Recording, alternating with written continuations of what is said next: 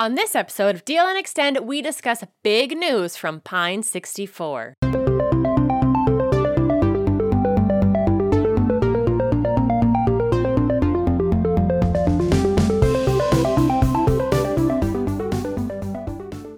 This episode of D L N Extend is brought to you by DigitalOcean and Bitwarden. Welcome to episode seventy-nine. Yes, we are almost to another whole ten of D L N Extend.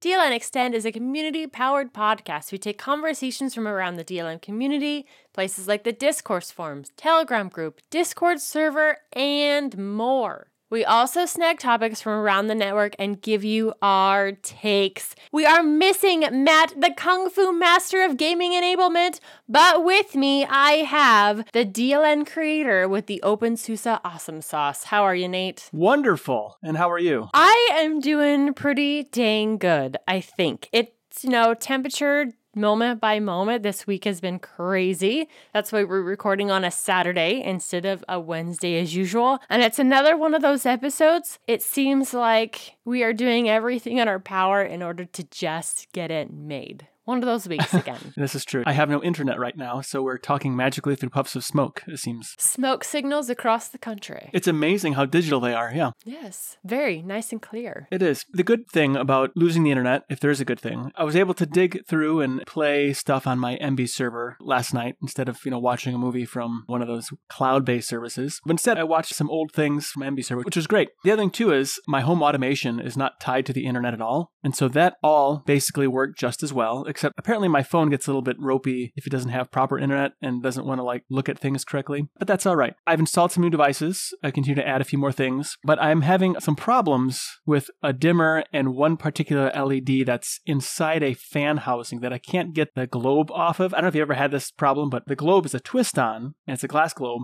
I can't get the thing off. I looked at the manual and whatever else. I just need to put a different bulb in there that's more friendly to dimming, basically. If I can't get the thing off, I'm just going to switch it, just a, a toggle on-off switch, which has not yet arrived. I'll get that. And then also I'm having issues where, this may sound kind of crazy, but if some of the switches are left untouched for a while, they go to sleep and or have like a soft crash. So it's really weird to say my light switch has crashed. One of the dimmer switches crashed, but it, it is kind of some software on there that's not totally baked out yet. And it's kind of experimental that I'm playing with because I don't want to use, you know, cloud-based services. Working on that, I pulled some logs off of it. I should get it resolved here pretty soon. It's a little bit annoying when you go to turn on your lights and the lights just don't do anything. That's a bad thing. It did make for some friction in the house. So I do need to get those things uh, resolved pretty quickly, and I will within the next week or so. And I don't feel like I know enough yet to really share my knowledge like in detail yet. But when I do get there, I promise I will have something I will share with the greater community as far as step-by-step getting it set up. Probably break it down in a lot of different little articles, but you know, things from Home Assistant to setting up switches, the kind of switches I'm using and what's worked and so forth. I did video the process of actually tearing them apart and flashing them and so forth, but I don't know exactly what I'm going to do with that yet. I got to figure it out. I got too many irons in the fire right now, I think. Especially with the weather changing and some hungry hawks, I got to do something to protect my birds. That's what's going on here.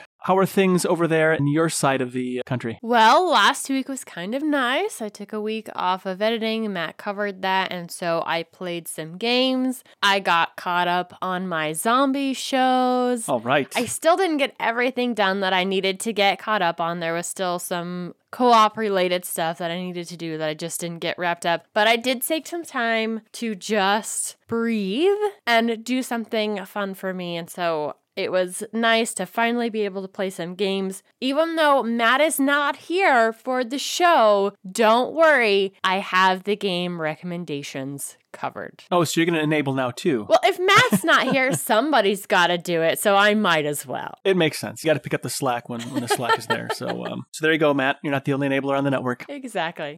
I've been called an enabler before anyway, especially from people that listen to Hardware Addicts. And if you haven't, go check it out. We do a camera segment every single week. Sometimes it's talking about how your camera works, to how to make, like the last two episodes, how to get better pictures from your cell phone camera. I've been called an enabler on that show from listeners saying, hey, I didn't want a quote unquote real camera until I heard you talking about them and how they work and the kind of pictures that you can get out of them. So I went out and bought an X Y Z, and I absolutely love it. I love feedback like that. So keep sending it. Send it my way. You can call me enabler all you want when it comes to the photography stuff. I accept it wholeheartedly. This is true. I'm looking at the component you enabled me to buy right now, sitting next to me on a tripod. Yes, not only for listeners, but for members of the network as well. Indeed. This episode of D L N Extend is brought to you by DigitalOcean. Now's the perfect time to dive into DigitalOcean. Their new app platform service helps you build modern, cloud-native apps for way less money. With App Platform, you can build, deploy, and scale apps and static websites faster and easier than ever using a simple, intuitive interface. Simply point App Platform to your GitHub or GitLab repository and let it do all the heavy lifting. Whether you're using Node.js, Python, Go, P H P, Ruby, static sites, Docker, and containers. By running App Platform on their own infrastructure, DigitalOcean keeps your costs significantly lower than any other products. Plus, it's built on top of DigitalOcean Kubernetes, providing a smoother migration path so you can take more control of your infrastructure setup too. As a D L N Extend listener and member of the D L N community, you can get started building your world-changing app on their app platform for free. And it gets better. DigitalOcean will give you a one hundred dollars credit when you sign up at do dot co slash D L N. Again, go to do dot co slash D L N to get started with your free one hundred dollars credit on DigitalOcean's new app platform. We want to thank DigitalOcean for sponsoring this episode of D L N Extend. Speaking of Hardware Addicts and amazing hardware, it's kind of cool that we're recording on a Saturday. Because of that, we got to hear about the new announcement from Pine sixty-four. Yes, once again, they're putting out some amazing open hardware. This is taking the PinePhone to the next level with a PinePhone Pro device.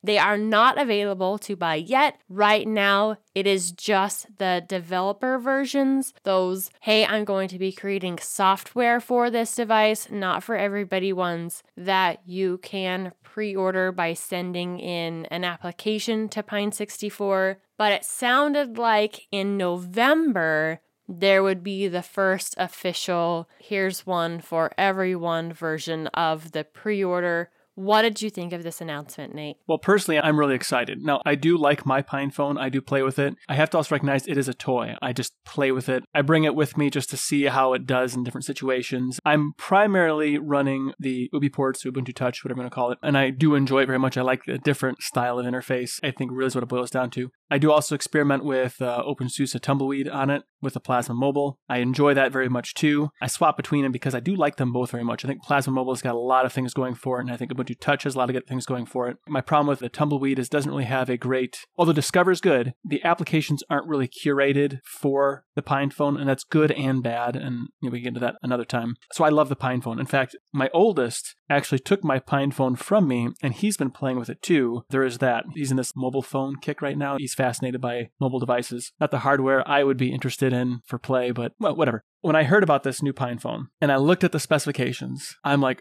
holy cow, this thing is better in specs than my current daily driver phone. Like it's comparable or better. It has more storage. I don't really understand like the speed because the whole speed thing on like the chips doesn't seem to make sense to me because like one point five megahertz is sometimes faster or slower than another one. So there's, and there's other factors that go into it too. But I thought this was incredibly exciting. All the specifications just look top notch as far as like it looks like a flagship phone specification, at least from my non-expert eyes. Now, what did you think of it? It definitely has some things that flagship phones these days don't get, or you have to pay an absolute premium for. One of those is up to one hundred twenty-eight gigs of internal storage. That to me is so freaking cool, especially where you have phones out there that are still just thirty-two gigs or maybe even less as far as their internal storage goes. You still have the expandable memory with the S D cards. Based on that interview that dropped Friday, you could potentially use an S D card in this that's up to one terabyte. Wow. That one wasn't a promise, but just based on some of the stuff that he knows, what he's seen other people using in the testing as they are putting together this hardware,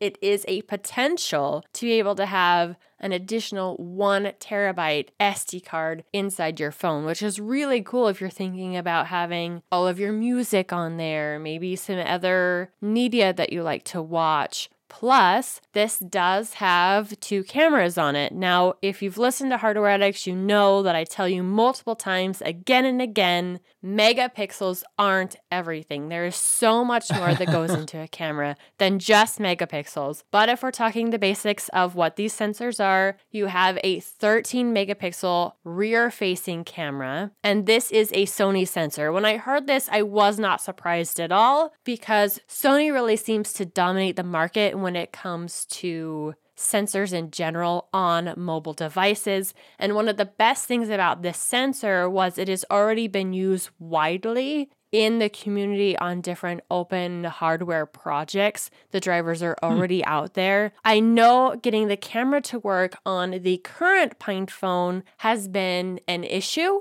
And now in this upgrade to the Pro, they are using a camera that already has support. Now, it sounded like the front camera, the front-facing camera, is going to be the one that is currently on the back of the PinePhone Pro device. So I'm sure they've got some other stuff that they're working on as far as drivers that way in order to get it working fully. But it's definitely an upgrade in the camera department. I don't know how well these images are going to work on most smartphones that you have out there. Yeah, the hardware that they use in the phone is definitely important to have the best quality sensor of that size. I mean, these sensors are absolutely tiny. Their ability to gather light, those buckets, those pixels that they have, are just so small that it is easy to have noise. It's easy for things to be too bright, right? They fill up really, really fast, or for there not to be enough light in it. This is one of the typical issues that you have with sensors that are that small. They're just incredibly tiny, especially when you're looking at even a crop sensor, your standard basic out-the-door sensor that is on an entry-level D S L R. They are still so much bigger than the ones that are in these phones. And they've compensated over the years with the software that is on them and those algorithms that are formulated specific for that camera sensor to get them a better overall image. So yeah, you've got the hardware, but they're doing so much in software in order to give you that finalized image. I didn't even think about the software aspect of getting good images out of the optical sensors. Like, I didn't even think of that because in my mind, you know, maybe I'm just because I'm old or something and I've had film cameras in my past, but I just figured, blam, you open up the eye, it captures it like film, and then there you go. But even then, there's a lot of programming of sorts that went to the different kinds of film, like all the different I S O levels and so forth, or I S O levels, whatever it's called. There's a lot to that, just the programming side and how to interpret the data from the camera effectively. But I just figured it was all self-contained in the sensor itself, but it would make sense that it's not. Yeah, and that's why sometimes you get these new cameras or these new smartphones and even new camera bodies, and they will specifically talk about the software that's related to the camera. The hardware in and of itself might be the same from last generation, but in the new generation, and this is something that they could have passed down to the older phone, it's really in the software that they're making a difference in. Okay, we know that this sensor has this amount of noise. This is typically where it shows up in the sensor at these different levels of I S O or whatever specs they're looking at, and then create algorithms to compensate for those issues. So by the time you see the image, by the time it's gone through the A I processing portion of your camera, and yes, there are additional brains inside your everyday quote-unquote real camera, they do this sort of processing too, and this is definitely upticked in the more modern cameras, but that is what helps with all of those compensations. And because this camera is open source, and then the ROM that you use, the version of Linux that you use on your phone, can definitely make a difference.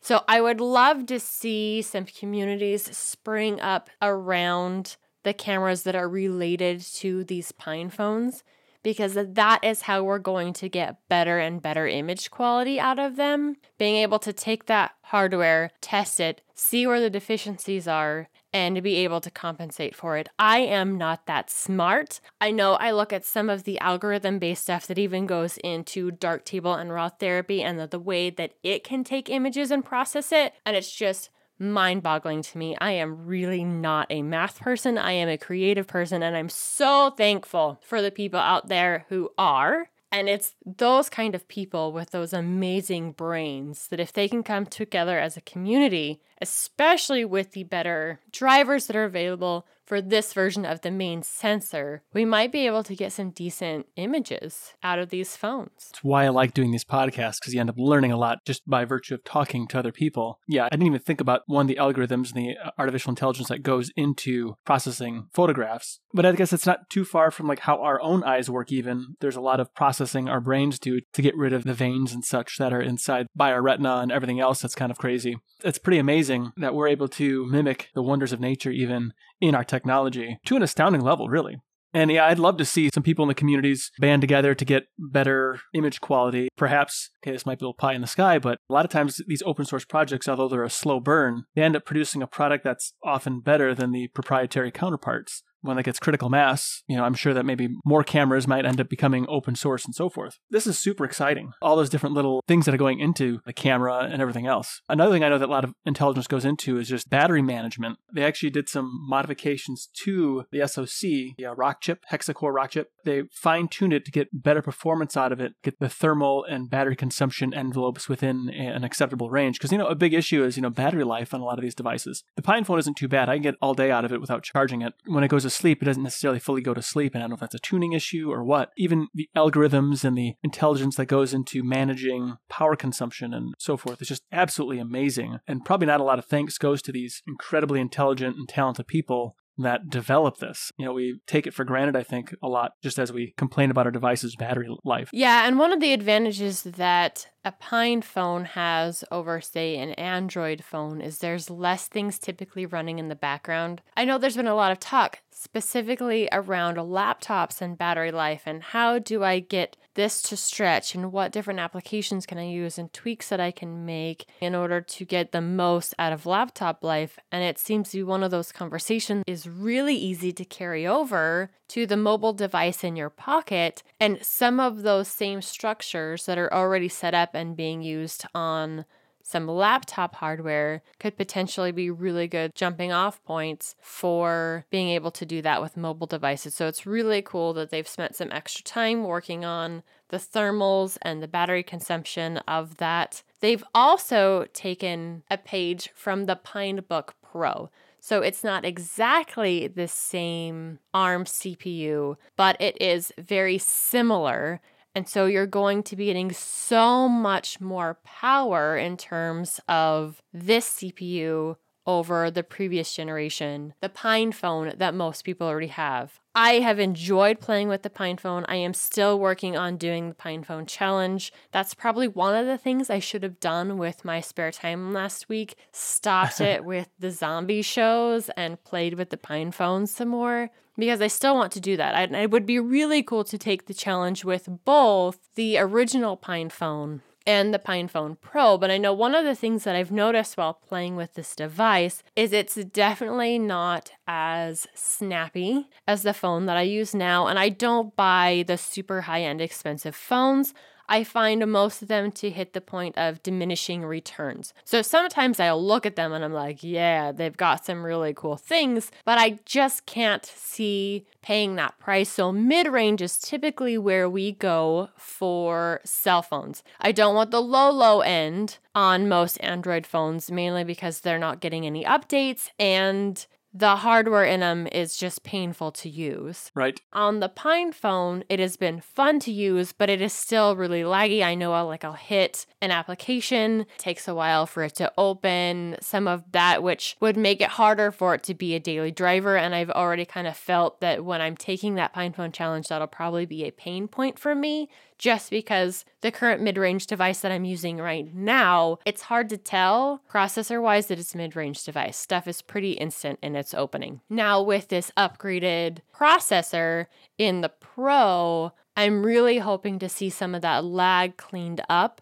and that those applications will be quite a bit snappier. Of course, it'll help that we're getting four gigs of RAM instead of three. Yes, I know it's a one gig jump, but that one gig can make a huge difference depending on what you're using your mobile device for. I think one gig is pretty huge, really. From three to four is I think is significant. Yeah, it may only be one gigabyte, but that's a lot of memory. I don't care who you are. That's a lot of memory. Let's hear a web browser tab. That's a lot of memory. Yes, or unless you're Michael and you're dealing with some of his stuff with O B S, and he talks about how that they're actually Chrome browser tabs essentially in the one Video Ninja application that they're using. So he is having a ton of processor use and a ton of RAM usage just with trying to do Destination Linux. He, go listen to Hardware Addicts, is getting some hardware upgrades hopefully soon. Cool. And this is one of the reasons to have those hardware upgrades in your phones is the ability to multitask through things, not have to close every single application that you have open.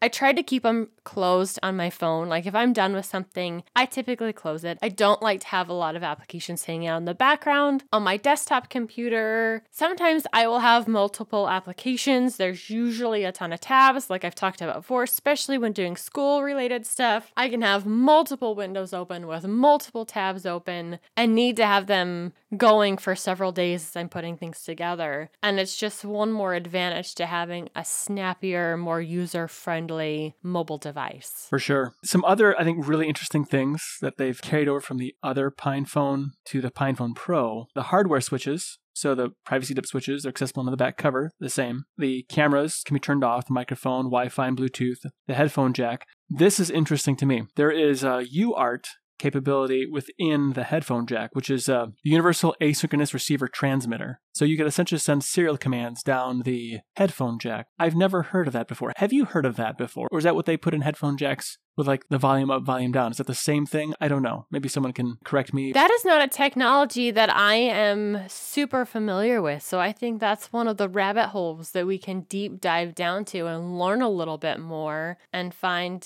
additional coolness with the PinePhone Pro. Yeah, because I mean, I'm just thinking like, would it be possible then to have like a serial breakout cable? Because it's R S two thirty-two compliant, I guess, or can be anyway. So I wonder now, like, what is it able to do down the headphone jack? I find that just be absolutely fascinating. I had no idea. Anyway, so you can turn that on and off with the hardware dip switch, and then also the L T E modem, including the G P S. That's on another switch as well. The PinePhone Pro is compatible with the PinePhone peripherals, so the keyboard, the PineDoi LoRa, I don't know what that is, fingerprint reader, and wireless charging case as well. The only thing that it's not cross-compatible with seems to be the cases for them, and that's because the Pro is just a little bit thicker than the original PinePhone Pro, so they are going to have to make new cases, but that really isn't a super big deal. I think as far as manufacturing goes, it's probably one of the easiest components to yeah. manufacture. I would say so. But even the glass screensavers should be the same. So that part's really nice.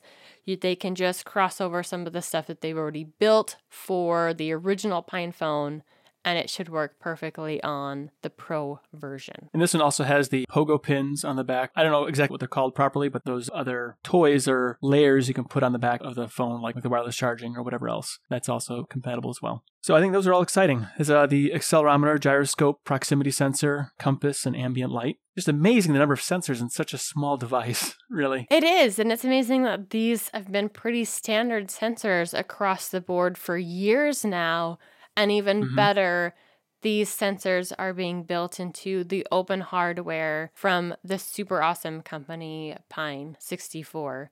So we have more toys to play with. This seems like the next step to me in getting a open source hardware, open source software device in which we have full control over our day-to-day lives. The mobile phones are so much a part of how we function anymore. And most of them, pretty much all of them, are absolute data suckers for everything from your location to what you're looking at, right? They're attached to you, and all of that information is usually going to somebody else at the same time, and it'll be so awesome to see this next iteration. It really feels like the next step for me in having a daily driver that frees me from sharing my data. Right. I totally agree. Two millimeters thicker. About two millimeters thicker. To me, that's not a big deal. The original one's pretty thin as it is. I'm interested in seeing how much better the screen is. I will get this. I won't pre-order it now because I have another thing I already committed to, but I will be getting this because I'd like to compare it. Also, I don't know if it's the same battery or not. I'm going to verify, but it uses a Samsung J seven form factor battery. So I don't know what the old form factor is, but it has its same capacity. But it's nice to see they just use a standard form factor, even for this. It looks about the same. We'll see if it ends up being as such, ultimately. From the searching online to that form factor, it looks about the same. So three thousand milliamp hour. We'll see how well that works for this phone. So what do you think about the price tag? It actually fits really nicely into that mid-range phone price, and actually a little bit better than a lot of the phones in that mid-range phone price, especially with the specs that there are for it. It's hitting the market at three hundred ninety-nine dollars U S dollars. Let's just round it up. We know it's a four hundred dollar phone. That's really good, especially when you, the mid-range phone I'm using right now, I got it on sale for right around that same price. Maybe one hundred dollars more. It's been a couple years since I bought this phone, but right in that price range. Some of the mid-range phones that are coming out right now are a bit above that, in the five hundred to six hundred dollar range. Then if you're looking at top-of-the-line phones, the ones that are the big names, you're anywhere from eight hundred fifty dollars to, I think the latest Sony phone is way above that. The flip phone from Samsung, I believe, is in the seventeen hundred dollar range. Like, phones have gone absolutely crazy. Yeah, they have. And for what they have in this device, I think this is a great price point for it. Really nailed it once again with where they're able to put this phone and actually get it into the hands of people who want to use it. I think it's reasonable too, especially with the scarcity in parts that we're having issues with at this time. I think this is a good price, factoring that in as well. Yeah, absolutely. And I know during that interview, there will be a link to it if you haven't seen it already. But he was talking about how we don't know where the parts will be day to day right now.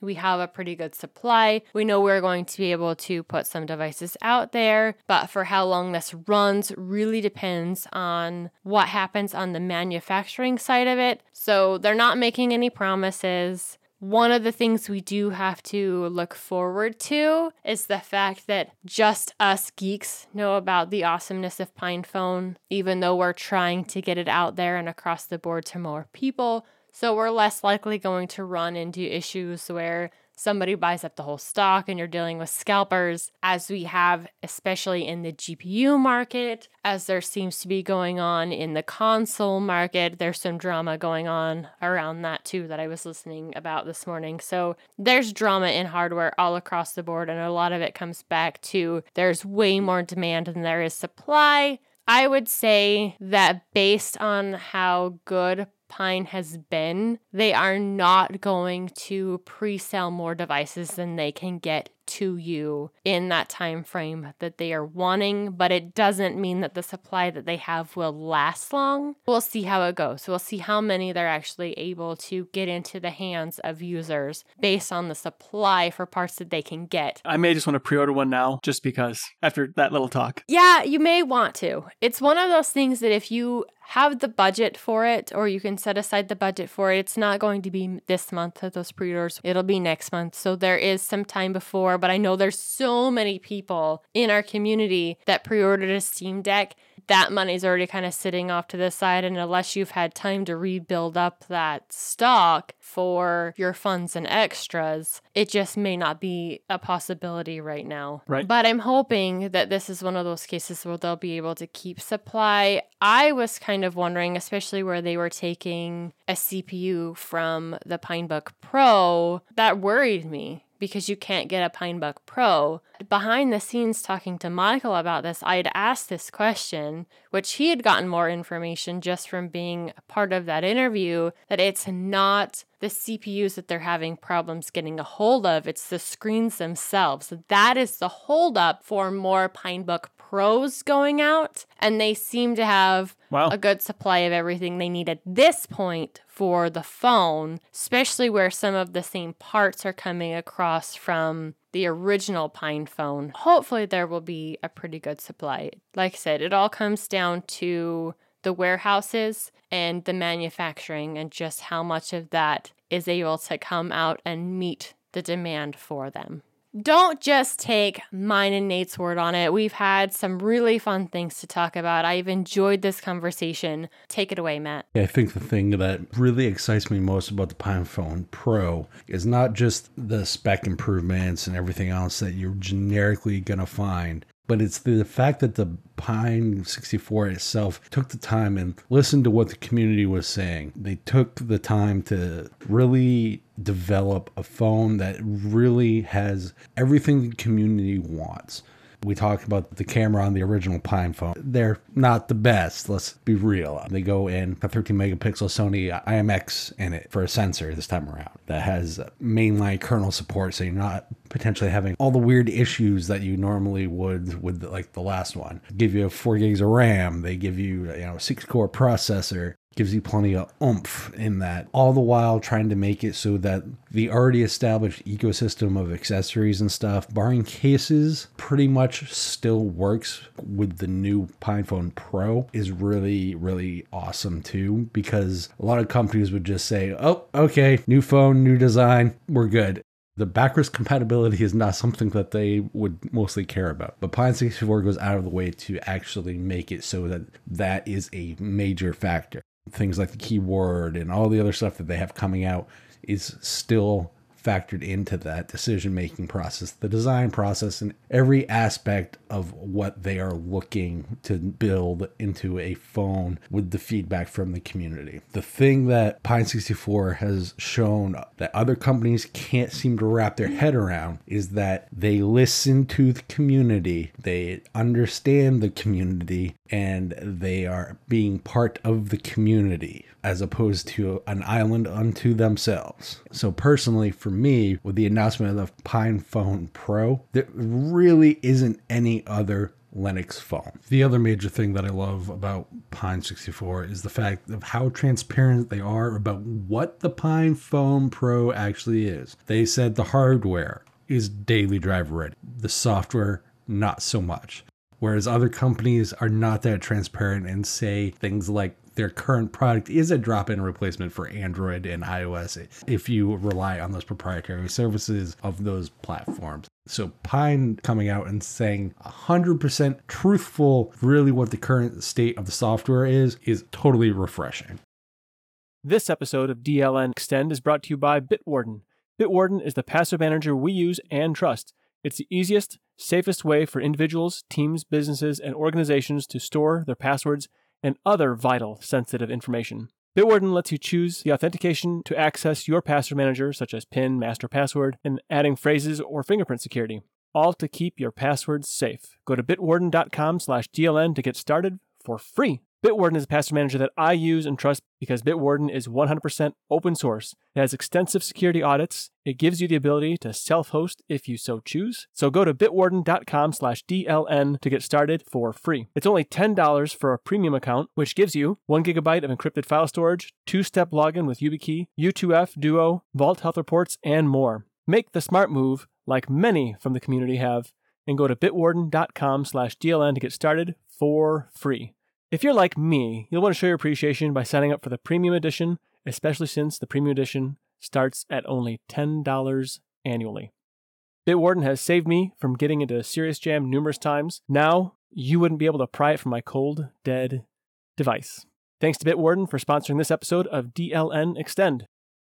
Now it's time to jump back over to Nate, and you can tell us what cool things you are working on. What's your interest this week? One, I didn't write it down in the show notes. Shame on me. The thing that I'm working on right now, I just need to get some things and start experimenting at this point, but I want to offset my electrical footprint. I spend money on electricity powering my stuff out here in my cubicle labs. I just feel like because I have the space and I have the capability, I should take it upon myself to produce some of my own electricity, or if not all of it. I've been doing lots and lots of reading on how to do like a hybrid system where I can use the grid or my own electrical, you know, based on what I'm able to produce and my demands, and also be able to put my excess back onto the grid. A lot of reading, a lot of studying on that. Keep going like around and around these different solutions that are out there. I've now been getting inundated with ads. Thanks, Google, for spying on me. They're only giving me more information, which is a little bit like information overload. I've not committed yet, but hopefully maybe someone in the community has some experience they can share with me too. I've been like reaching out to different areas and trying and asking questions and so forth, especially around the the whole smart house, home assistant communities that are out there as well. What do they do? And I got a variety of answers there too, and it actually gets me no closer to my solution. So I think I'm going to buy myself a small vertical axis windmill just for experimentation. It's not very expensive, actually cheaper than the PinePhone Pro,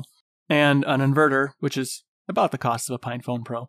Put those together with a proper grid tie disconnect so you don't, you know, fry somebody that's working on power lines, and just see where I can go from there. I think it's important. I have the means. I have some of the knowledge. I think it's time to start making the steps to become more energy independent, I guess. If the grid goes down for whatever reason, we, you know, lose a brownout or a blackout for a while due to weather or something, I'd like to still be able to, you know, power on my Commodore sixty-four. So it's kind of a selfish thing too. And who doesn't want to heat their house in the winter when the power goes out, right? Exactly. I love all these projects that you're working on. I'm pretty jealous of your home automation system that you're working on that doesn't use the internet. And now you're going to add some energy independence on top of that. By the time you are done with this house, which will probably be never, there'll always be improvements going on. Yeah, never. But this is going to be such a cool place. These are things that I've wanted to do, you know, since childhood. It's taken me, what, how old am I now? Doesn't matter. Decades to come to this point where I have the means and I have the time and I have some of the knowledge to be able to get here. And, and there's a sense of satisfaction in actually getting to those goals for sure. To figure it out, to lift this heavy weight of sorts of figuring these things out. It's not easy. None of it's easy. And a lot of it's kind of dangerous too if you don't do the right thing. So talking to the right people, it's exciting for me. I look forward to finally implementing some solutions, and hopefully those solutions work better than my dimmer light switches that crash from time to time. It'll definitely get better as you find different technologies and the software gets better. There's plenty of time to play with it, though I can understand that being a bit frustrating when your lights aren't working just because your switches have gone to sleep. Well, at least they're saving power, right? I guess. Not letting me turn lights on. Absolutely. There we go. So you had some time off last week. You put a little time in playing some games? I did put some time into playing some games. And one of the ones that I spent the most time on was Unbound Worlds Apart. This one is Linux native. It's in one of the styles that I love. They're hand-drawn, cute cartoony figures. This is more of a side-scroller style, and I'm typically not interested in a lot of the side-scroller stuff. But in this one, it's also puzzle-based as well, and you have to do a little bit of parkour. Is really hard for me. My kids were watching me go through one version of the game, and so you come to a point and you have to open a portal into, I don't know if it's necessarily another world or connecting universe, something along those lines, but there's places in where you currently are where there are no blocks to jump. You open up this portal, there's blocks, there's ways of getting around monsters and different ways of achieving your goal, getting to where you need to be, using these portals, different tactics that you have available to you on the different levels. So it's both a side-scroller game where you can die from monsters, but it still really is a puzzle-based style game. I've reached the point where I'm stuck, so I need to go and find some crystals. I found one. I just can't figure out how to get to the gosh darn thing because every time I open the portal in the level that I'm at, it puts me upside down. So gravity is reversing at this point, and I need to go down underneath to get to the crystal. Still trying to figure out, now that I've got it found, how to actually achieve it, because if I go underneath it, there's too much of a wall there, and I have I just haven't been able to get to it at this point. I know there's a way. I'm sure other people have gotten past it and gathered up this crystal. I just haven't figured out how to use it, but it's really fun. Still one of those family-friendly games. I'm totally cool if the kids played it. It's great if the kids are around me as I'm playing it. Mm-hmm. And the best part is where it runs natively, there aren't some of those glitches that you can get with games that are using Proton. Even if they run pretty good, you'll still get glitches on some Proton-based games. And this one so far has run beautifully. And I love to support developers that have native versions of the games. Yeah, I'm looking at, I don't call them trailers, the little things in Steam that talk about the game. It is a neat art style. Now, I do like the side-scrollers because I was a big fan of Mario. I remember being stuck in the past on some old Nintendo games. So it's too bad there isn't like a Nintendo Power magazine you can subscribe to to find the solutions, because that's what we did back in the day. I do like the art style a lot. I know it's parallax scrolling that they're doing for a lot of it, but the different layers of scrolling, it just, it gives such depth to the game. Again, I don't mind the side scrollers. It almost makes the flatness go away, if that makes any sense. Yeah, it really does. It adds to the dimension of the world that you're in and the story that goes along with it, and just makes solving the puzzles a little more interesting. I like the way that they've put this game together. Ah, it's only twenty bucks. It's really not bad. I know I've seen it on sale recently, so there's a good chance it'll go on sale again. If you're going to buy a game outright full price, twenty dollars isn't bad. They have a Linux native version, and if you like puzzle games, this is a fun one to get. We'd like to continue the discussion with you on Telegram in Discourse, Mumble, or Discord. Visit the D L N website for information on how to contact us on the social channels and all the shows and creators at destination linux dot network. If you'd like to hang out with us on our preferred social media, make sure you check the link in the bottom of the show description or drop us a message on the contact form by going to d l n extend dot com slash contact. Be sure to check out the D L N merch store. Grab yourself some awesome D L N Extend swag along with stuff from across the network. As always, we thank you for joining us. We'll be back next week with another awesome episode of D L N Extend. Until then, have a great week, everyone.